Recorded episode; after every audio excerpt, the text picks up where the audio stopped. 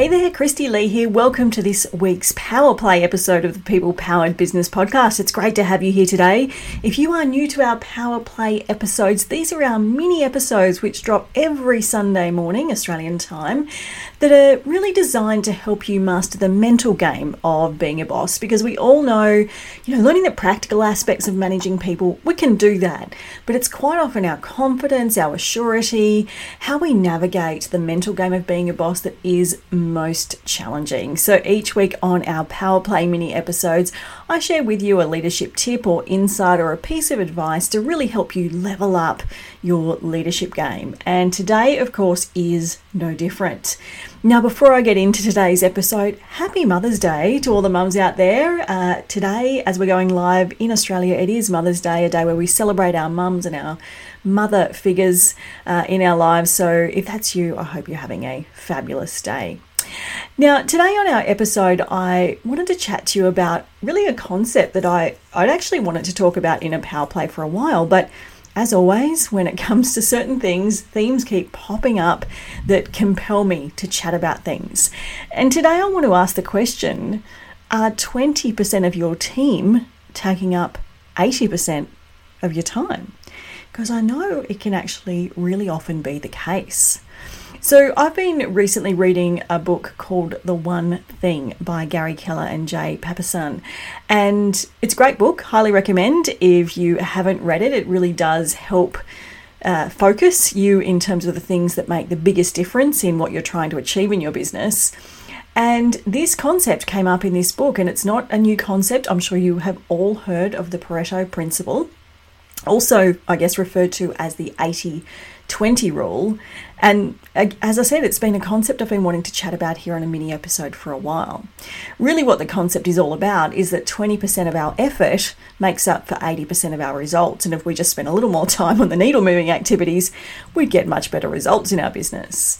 So, you know, we all know that we could spend all day doing busy work. I've, in fact, at the time of recording, I have had one of those days today. I have really not been very productive. Done a lot of busy work, but nothing really to move the needle in terms of getting big results. So, we can all fall into that trap.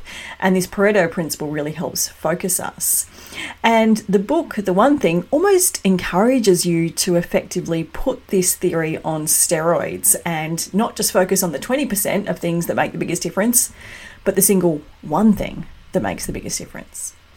But here's what I see when it comes to this concept when within our teams, and that is that 80% of our time is taken up dealing with 20% of our team. 20% of people are chewing up our time, our attention, and our energy. It's the small number of team members having a huge impact on our availability of time. And the issue with this is that the employees that are taking up the bulk of our time usually are not our top performers. They're usually not the people that are going to pull our business forward and solve all the problems in fact, they're usually are problem team members that drain our time. People that require excessive management, constant direction, that are disruptive, that create conflict, and really just aren't particularly effective in our teams. They're quite often the ones that we spend most of the time worried about, waking up at three o'clock in the morning thinking about, and trying to actively manage at work. Now, if you just cast your mind to your team, maybe not now, maybe in, in history, or maybe right now, has this been true for you? Have you got certain team members that take up an inordinate amount of your time? And are they your highest performers? Now, of course, there are some exceptions to this in that some team members do take up a lot of our time and for good reason. And I'm thinking here about training programs, apprentices, trainees, people we're onboarding into our business. These people do take up a bulk of our time and they should. This is an investment. Spending time with these people in their onboarding process, in their training programs, developing our apprentices and our trainees, uh, and even our interns, is essential to building the capacity in our team. So that's not throwing money at the wall. But when it comes to 80% of our time being spent with 20% of our poor performers, that is throwing money at the wall quite often. And what I want to challenge you is what's happening with the rest of your team while you're spending all this time dealing with your problem children? What about if we spent 80% of our time nurturing, developing, and setting up our top 20% of performers for success? Imagine the impact that could have on your business, on your time, on the success of things, on the growth of your business. If you spent 80% of your time recognizing contributions, providing growth opportunities, leveraging strengths, motivating the best people rather than trying to drag along the worst people in your business. Imagine the positive impact that that could have on your business. And it's a challenge, right? Because these people don't scream the loudest, they don't complain, they don't require our attention, they just get on with it. But when we're spending all of our time dealing with our poor performers, what do you think our top performers are thinking?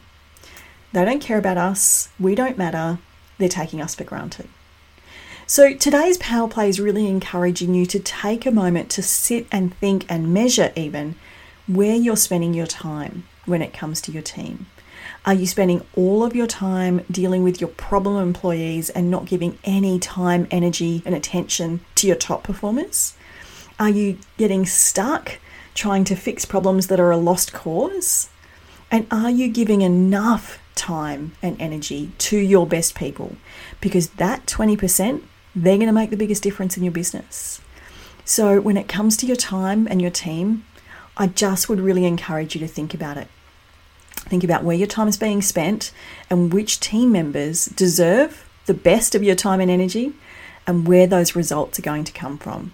Because by default, it's not the people that usually um, demand our time and attention. It's the ones that, in fact, are silent and don't that are our top performers and deserve it the most and can make the biggest difference to our business.